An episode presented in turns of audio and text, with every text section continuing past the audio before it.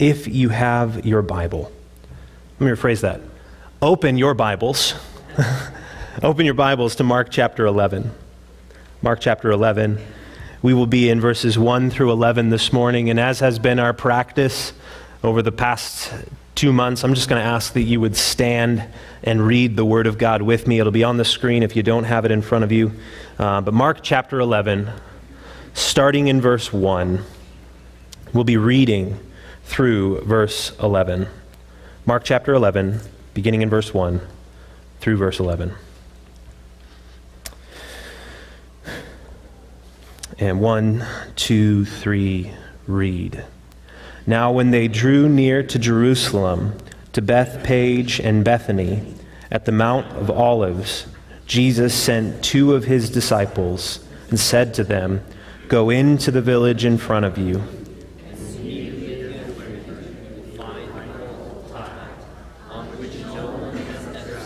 Hmm.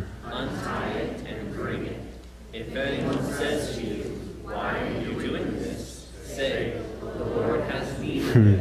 Yeah. Send it back here immediately.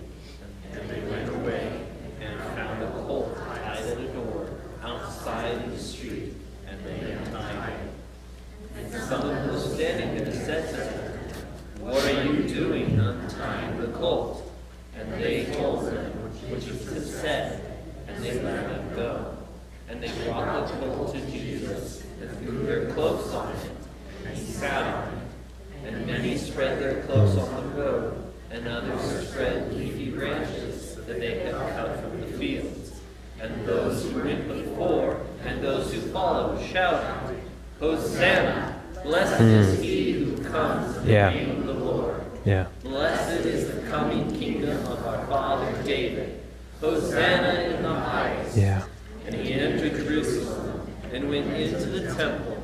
And when he had looked at everything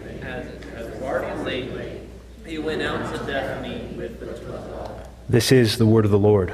Thanks be to God. Father, we ask this morning that you would lead us. It is our desire that we would see Jesus, that we would know him. Lord, that we would be a people who, uh, because of our encounter with Christ, and the Holy Spirit dwelling within us, deny ourselves, and through grace empowered obedience, follow you. God, I thank you that you promise that for those of us in Christ, we are always with you. God, I pray this morning as we enter into this text that we would see you as the king that you are, and that we would respond rightly. Help us today. Let the words of my mouth and the meditations of my heart be acceptable to you, my God, my rock, and my redeemer. It's in your name we pray. Amen. You may be seated. Um, when I was a young teenager, my brother and I uh, used to do some work for a man in our church, and this man's name was Bob. And my brother and I really enjoyed working for Bob. He was a pretty good boss to have, but uh, Bob was in real estate. And, Bob had multiple properties, and so every once in a while he'd call my brother and I to say, Hey, I need you to go out, clean up this part of the property, or, uh, you know, shampoo the carpet, or something like that. We just have a variety of jobs to do clean things up, move things around. You know, the types of jobs that you need some uh, energetic young teenagers for. Uh, with lots of time and energy at their disposal. And so we would get called by Bob to go work for him.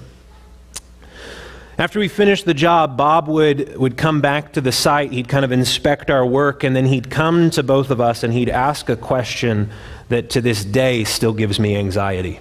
He would say, uh, What do you think I should pay you for your work today? And I hated that question. I, I hated that question because it, it, it caused me, who, if you're starting to get to know me, I live kind of in my head sometimes. Um, it caused me to think a lot about what the right answer was. About what the right answer was. How do I respond to Bob? I didn't like answering that question because I had to balance a couple of things. I had to balance who I believed Bob was, and I had to balance who I believed I was. And I had to hold those things in tension in answering this question. At the end of the day's work, he's essentially asking me, he said, Okay, based on today, what do you want me to do for you? What do you want me to do for you?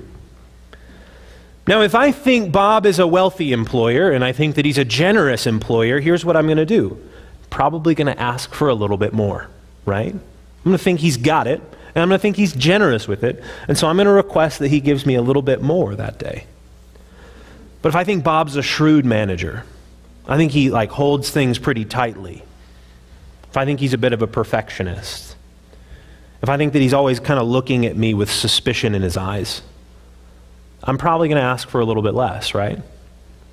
Who I believe Bob is is going to directly influence the way that I answer that question. But who I believe I am is also going to answer that question and directly influence it. If I think my work was great that day, I'm going to feel much more confident saying, Bob, I would like you to pay me $20 for five hours of work, which back then seemed like a lot of money. But if I'm feeling a bit nervous about my day's work, maybe less confident, maybe I just noticed that I missed some stuff, or maybe I was just downright lazy, I'm going to feel less confident in asking. I'm going to feel like I need to lowball the ask. What do you want me to do for you? That question and my response to that question is deeply shaped by who I believed Bob to be and who I believed I was. Here's my argument for us today, just so you can try to follow. Who you believe Jesus is, like who you believe Jesus to be, and who you believe yourself to be, will deeply shape your response to Him. Let me say that again. Who you believe Jesus to be and who you believe yourself to be will deeply shape your response to him. In our passage today, Jesus has made his way to Jerusalem. And for the first time in his entire ministry, he is going public with who he is. Up until this point, he's pronounced, uh, he's done great miracles, he's had great teachings, and every time he heals someone, or every time he frees from, frees someone from demon possession, he says, just be quiet about this. Don't really tell anybody. Kind of keep it on the down low. And then here in this text, for the first time in the entire story, he is publicly declaring who he is and what his intentions are. It's for the first time in his ministry that he's going public and he is claiming to be king. This book, the Gospel of Mark that we are in, is an absolutely beautiful book of the Bible. Um, the Bible is divinely inspired literary art. I mean, it is just the most beautiful book that there is. Um, and this book of Mark specifically is one of the standout features in the Bible, I think. It's my favorite gospel. It might be my favorite book in all of the Bible. And the reason is, is because it's just this beautiful work of art, and it's driving us to ask two questions. The first thing in the first eight chapters that Mark wants us to ask, he wants us to ask the question who is Jesus? He's driving us to ask that question. Jesus shows up on the scene and he's preaching a message of repentance and belief in his kingdom. He's calling people to change their life. And then he just starts exhibiting incredible amounts of authority. Like incredible amounts of authority. He shows up and he just starts to say, "Hey, follow me." And people are like, "Okay, I'm going to I just I have to do this." And so people follow him. And then he shows up and he says, I'm, I'm showing authority over demons, and I'm going to have authority over sickness and over physical ailments. And then he teaches with authority. In fact, the, the common response to Jesus when he's spoken is, Who is this man who speaks with authority not like the scribes? Like there are other people who are, who are teaching and they don't really have authority, but this guy, something about the words that come out of his mouth, he has authority. And then, as the story goes, he's on a boat, and the boat is caught up in a storm, and Jesus silences the storm. And the way we want to talk about that is Jesus can silence the storms of your life, but that's not what it's doing because his disciples are incredibly afraid afterwards. What they're asking is, Who is this man? That even the wind and the waves obey him. Who is this person who has such authority? And there's this just tension bleeding out of the pages of the book of Mark. It's that Jesus has an authority that has never been seen before. Not so he can calm the wind and the waves of your life, but because he is Lord. And it's, it's this continual buildup. And as the story moves along, we're forced to keep asking this question. It's the question that's asked throughout the book Who is this Jesus? And then in chapter 8, we get the answer. And it's a turn in the book. It's a magnificent turn that happens in the book. Uh, Jesus asks his disciples, He says, Who do people say that I am? And they give a response, and then Peter stands up. And Peter is simultaneously the best disciple and the worst, all at the same time. It makes me feel very comfortable about myself. And he says, You are the Christ. And what he's making a statement about there is he's saying, Jesus is the Son of God. He is God's chosen Savior who will come to save God's chosen people and bring about the kingdom of God, which will right all wrongs. He's the Savior King that's been promised for thousands of years. And that answer shows up, and then the book shifts and it turns. And the first way that we tell that is Jesus is no longer starting to ask the question, Who am I? He starts to answer the question, What I've come to do. First eight chapters, Who is Jesus? In the last eight chapters, What has he come to do? Immediately after the question of his identity is answered, Jesus begins prophesying his death and his resurrection. He begins to say, I am going to die for the sins of my people. And the people following him do not get it. He says this, and a, a moment ago we have Peter professing, You are the Christ, you are the Son of God. And Peter rebukes him. it's hilarious. Peter can't understand a Savior and a King who would die, he can't get it. He doesn't understand it. So, who does Peter believe Jesus to be? Well, he believes Jesus to be a conquering king in need of a pep talk, and he believes himself to be his advisor or his counselor. He's the advisor to the king. You see, he has a wrong belief about Jesus, and he's got a wrong belief about himself, and it leads to him missing Jesus. The next time his, Jesus will prophesy his death, it's the second of three times that he'll do this in the book of Mark. His followers start arguing over who's the greatest. Jesus is prophesying his death, and they're in the corner arguing about who's better.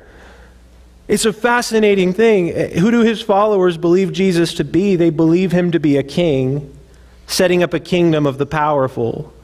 And so they have to make sure they prove themselves as the best in order to get higher positions of authority and power in his kingdom.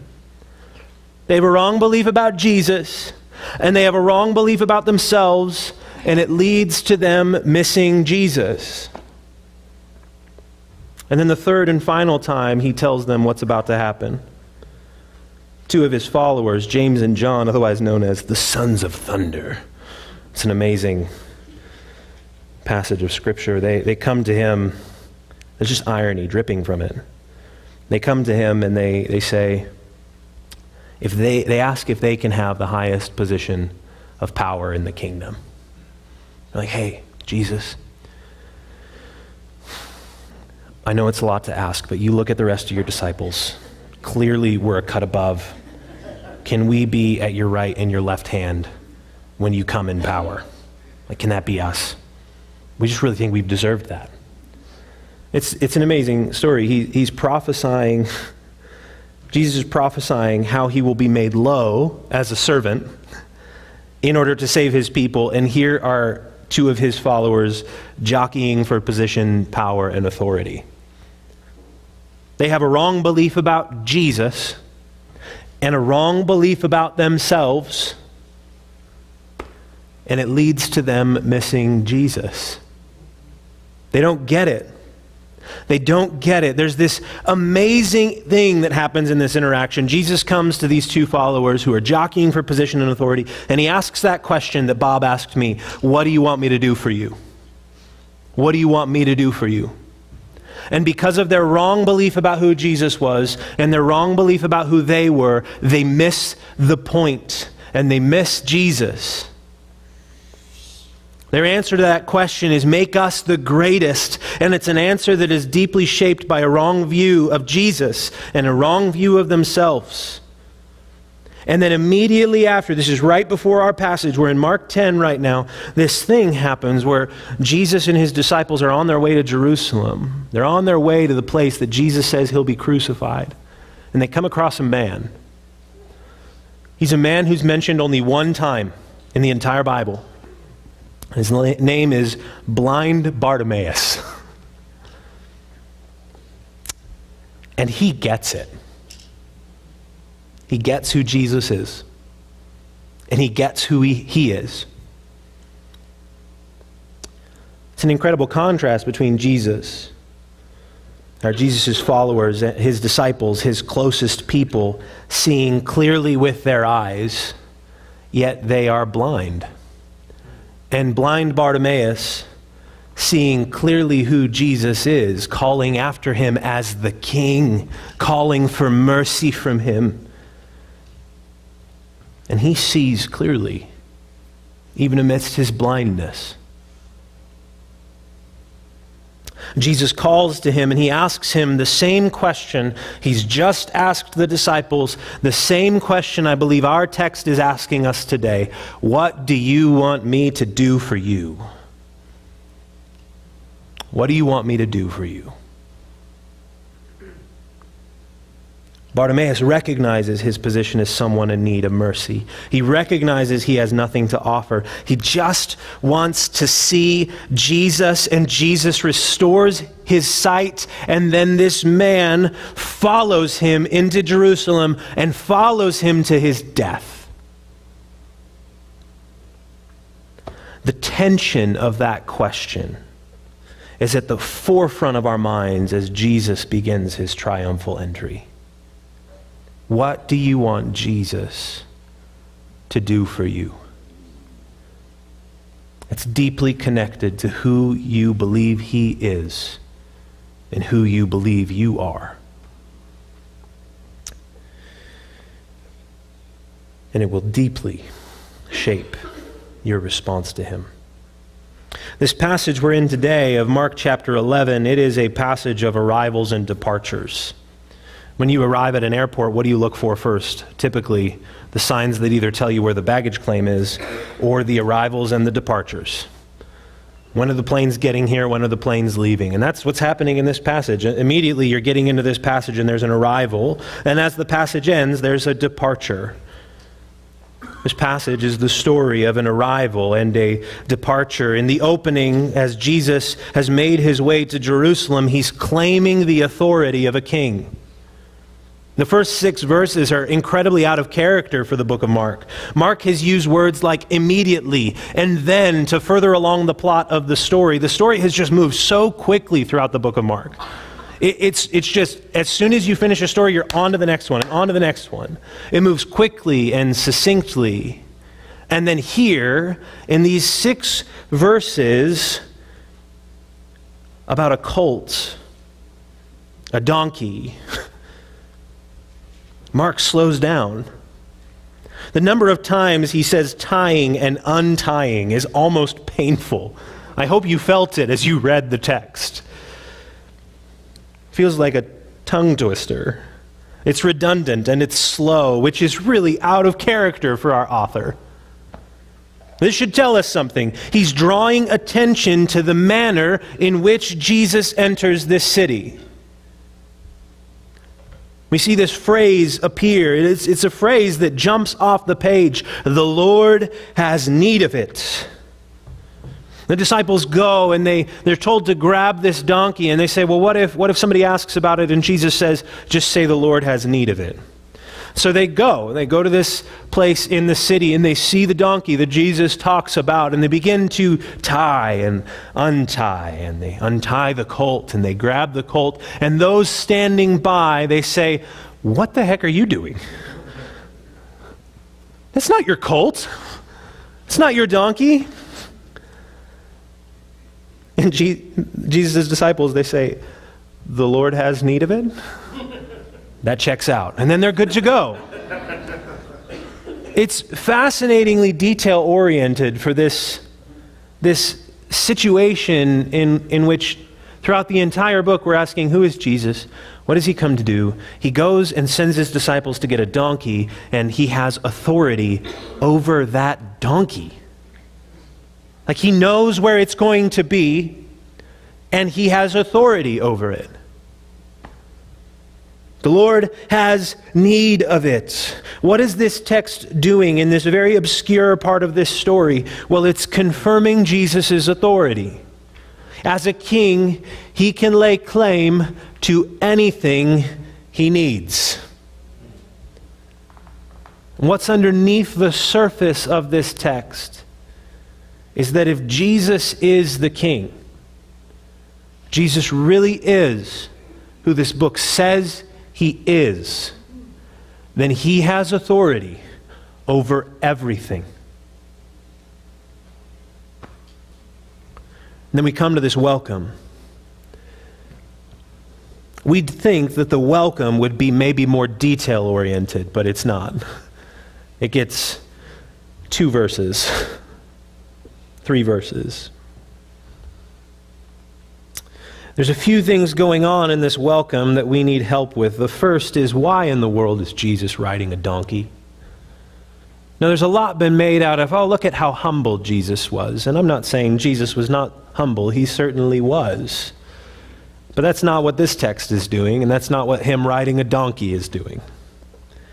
In the ancient world, the donkey was viewed as a symbol of kingship and a symbol of royalty. In the Old Testament, Solomon, one of the greatest kings, rode into his inauguration on a donkey. In Zechariah 9, verse 9, it says, Rejoice greatly, O daughter of Zion. Shout aloud, O daughter of Jerusalem. Behold, your king is coming to you. Righteous and having salvation is he, humble and mounted on a donkey, on a colt, the foal of a donkey. It is prophesying that Jesus is the king. And the way that you're going to notice him is he is going to come into the city as royalty would come into the city. He's going to come into the city on this donkey. And he shows up. This king who's going to bring salvation, and he is showing up with authority, claiming kingship. But he's also here to fulfill the Old Testament promises that he is a savior for his people. So we have here in this text so far what we've learned about Jesus, who he is, who he claims to be, what we need to believe about him in order to believe and understand him rightly is we need to understand that Jesus is a savior and he is a king and he has authority over everything. And so the people they roll out the red carpet. In the Old Testament, uh, we're dealing with dirt roads quite often. We're, we're dealing with uh, filth. And that's not good enough for a king. And so the people, they bring their palm branches and they bring their cloaks so that Jesus would have this entrance into the city. They're saying, The ground is not good enough for you. We'll make sure that you don't touch it as you walk through the city. And so they throw their cloaks and their palm branches onto the ground for Jesus to enter the city. And there's this thing happening in this text, and I hope we're grabbing it. The people recognize that Jesus is king. The people recognize that Jesus is king. They're affirming that in their actions here. I hope we see that. I hope we grab that because that's going to deeply shape some of the ways we understand the rest of this week. Jesus is mounted upon the donkey is it's a bold symbolic statement concerning his identity as the legitimate ruler of Jerusalem. He is king and the people are affirming him as such. They are saying, "Yes, he is king." But what they don't see and what they don't know is that he is an unexpected king. He's an unexpected king. You see, the people in this text, while they are happy to see Jesus on a donkey, I'm sure they would have desired to see him on a war horse. I'm sure they would have desired to see Jesus, who, who's going to come in and liberate them from their captors, the Roman Empire. But instead, he comes on a donkey, which is a symbol of peace. A king who intends to rule peacefully. It's quite a story that, that Jesus is not here on the war horse, that he will come when he returns, but he is now on a donkey. And they receive him as king. They, they, they receive him as king. There's, there's this unexpected reality going on, but they still say, okay, well, this is Zechariah 9 9. He is the king, so we'll receive him as the king. And so they sing a song from Psalm 118 it's a psalm prophesying the coming king who will save his people from all of their enemies. But Jesus does not come to triumph over Rome through military victory. He does not come to bring them a prosperous reign. He comes to triumph over sin and shame, to triumph over all the enemies of God's kingdom through his death. The people rejoice at this king who comes to save them, but they have a fundamental misunderstanding of what they need saving from. See, they have a somewhat of a right idea of who Jesus is but they have a poor idea of who they are. Jesus to them is a sign of their own prosperity. He is not a sign of their own need. They have a fundamental misunderstanding of Jesus now because they have a fundamental misunderstanding of themselves. I want you to take notice of something in this text. It's a unique feature uh, arrivals and departures. Jesus doesn't stop at Jerusalem. He grabs a connecting donkey all the way into the temple.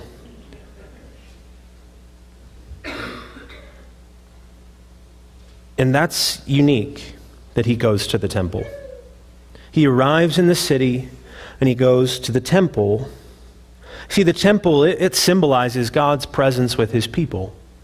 That's what it's there for. It's supposed to say, God dwells with his people. But there's this fascinating prophecy back in Ezekiel, and the prophecy says uh, that there was a cart, and the Spirit of God was there, and they left the temple. So God's presence has left the temple. He is no longer present with his people. But the narrative of Scripture is that Jesus is God made flesh, and now he dwells among his people. And so when Jesus arrives here at the temple, it is symbolizing that God's presence has returned. And we'd think, wow, what's about to happen? This is incredibly climactic. But then he leaves, he departs. Again. The presence of God has left the temple again. What do we do with that? He leaves, he departs from the temple, from the city, back to where he started. Today, he is celebrated as king. And tomorrow, he's going back to the temple. Tomorrow, he's going back to the temple, and he's going as a king He's going as a king who carries God's presence. But in order for him to dwell among his people, he needs to cleanse them of unrighteousness. He's here. The king has arrived to save, but the king has also arrived to rule and reign. And he is not satisfied to leave us in our sins and simply better our circumstances. He comes offering us peace, but it's a peace that is only found when He is our Savior and our King, and when we recognize ourselves rightly in that story of those in need of saving and those in need of a King.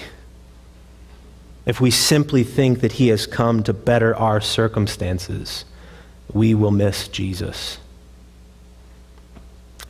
There's a pastoral question that's just at the forefront of my mind coming into this week. I mentioned it a little bit last week. I've mentioned it a lot in passing with our staff and some of our, our members here. And um, it's just been turning this around in my mind. How do we get from Palm Sunday to Good Friday? How do we get from Palm Sunday to Good Friday? Um, what I mean by that is, how do we get from this passage, this triumphal entry, celebrating Jesus, welcoming Jesus with zealous and passionate excitement, and the words, Blessed is he who comes in the name of the Lord, to Friday, where most likely this very crowd that is here celebrating him is now shouting, Crucify him? How do we get there? Let me put this more bluntly. Um, there are some of us in this room right now who are happy to receive Jesus as our Savior. And we are excited to be with Him in a moment of celebration. But somewhere, uh, like somewhere along the line, we heard the message Jesus loves you, has a wonderful plan for your life, and we said, Sign me up. That sounds great. Because that message created a Jesus who serves our purposes. That message created a Jesus who just lifts us up into prominence and prosperity and success, but has nothing to do with who we are as people. But, friend, Jesus comes to serve you, but he does not come to serve your purposes.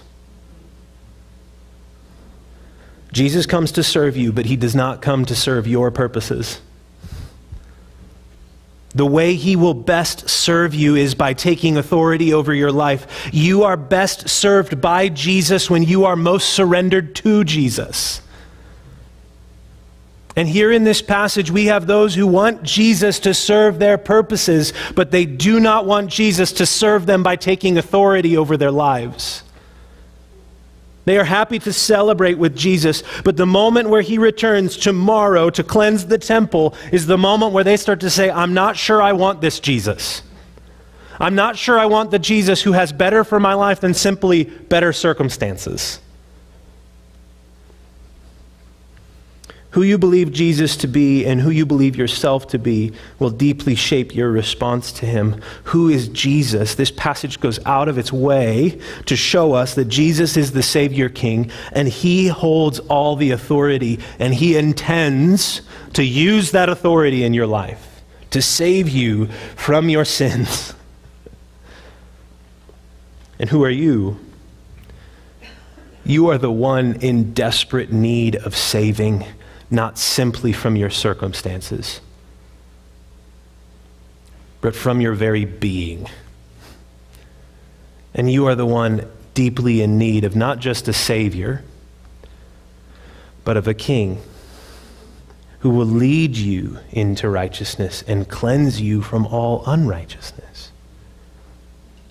And Jesus is showing up this week and he is claiming authority over your life. This, this story that happened 2,000 years ago, it, it is here for us today so that you can know that there is actually someone who has authority over your life other than you. And it's not your mom or your dad or your government or your school teachers or your boss, although they have been given to have authority over you by the truest authority God. He has authority over your life. And He intends to use that authority to save you from yourself. He is showing up this week. He's claiming authority over your life. But here's the deal today, He is really easy to worship.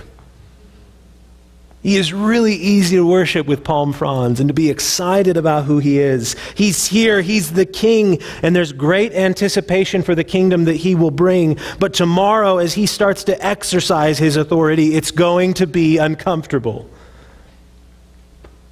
He's going to start cleansing his people. He's going to start bringing about his rule and reign in their lives. And if we do not have a right belief about who Jesus is and who we are, we will reject him and we will miss Jesus.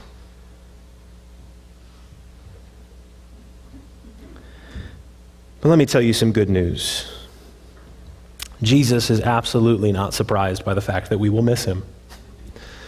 He's just not surprised by it. He's been prophesying what's to come for quite some time in this book, and he does show up to be a Savior king, but he will do so by first becoming a rejected king. The disciples' wrong belief about Jesus and themselves does not cause Jesus to run away. Instead, he continues on into the city. He continues on to the cross, his coronation ceremony, where he is given a crown of thorns and he is lifted up and exalted in his lowly, humiliated state. And in the cross, Jesus' identity becomes clear and our identity, our, identity becomes clear. We are sinners in need of a Savior. Jesus is that Savior, the crucified King, and he comes to save his people from their sins by giving himself up as a ransom for, for many, the cornerstone stone. The foundation of it all has become rejected, and it was marvelous in the eyes of the Lord to do it that way. He became rejected so that you might be accepted. And here's this story in the middle of it all to help us to see that we have no problem accepting a triumphal king. But we have a really hard time accepting a crucified one. But Jesus' triumph comes through the cross. It's where his crown is given to him. It's where your sins have been paid for. It's where his people are redeemed. And it is in the cross that we have a right belief about who Jesus is, and we have a right belief about who we are. What do you want me to do for you? It's the question that's being asked. If you view Jesus simply as a Savior, simply as a triumphal, powerful man who will remove you from your circumstances, you will say, Yes, Jesus, help me, but don't change me. I'm fine. Help me. Get me out, but don't touch me. Don't change me. I don't want to like I don't want you to focus on my sin areas. I really just want you to make my life better.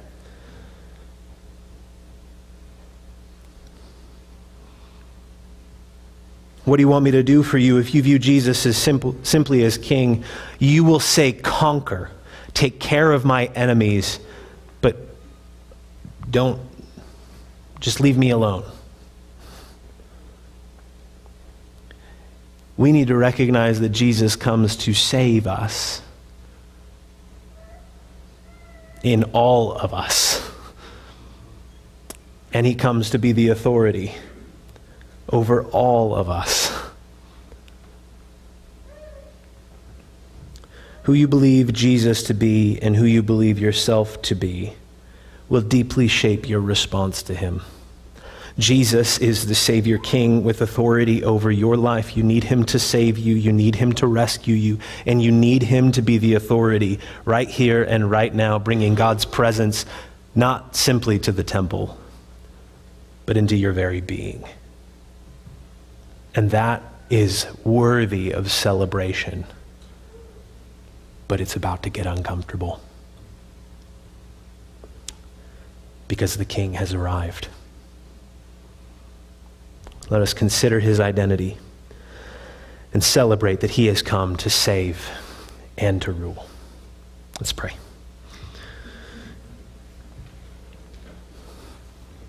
God, we thank you that we get to celebrate this, that the king has arrived. And we know that there will be discomfort in this week. And yet we rejoice that you, rejected by many, will, will save.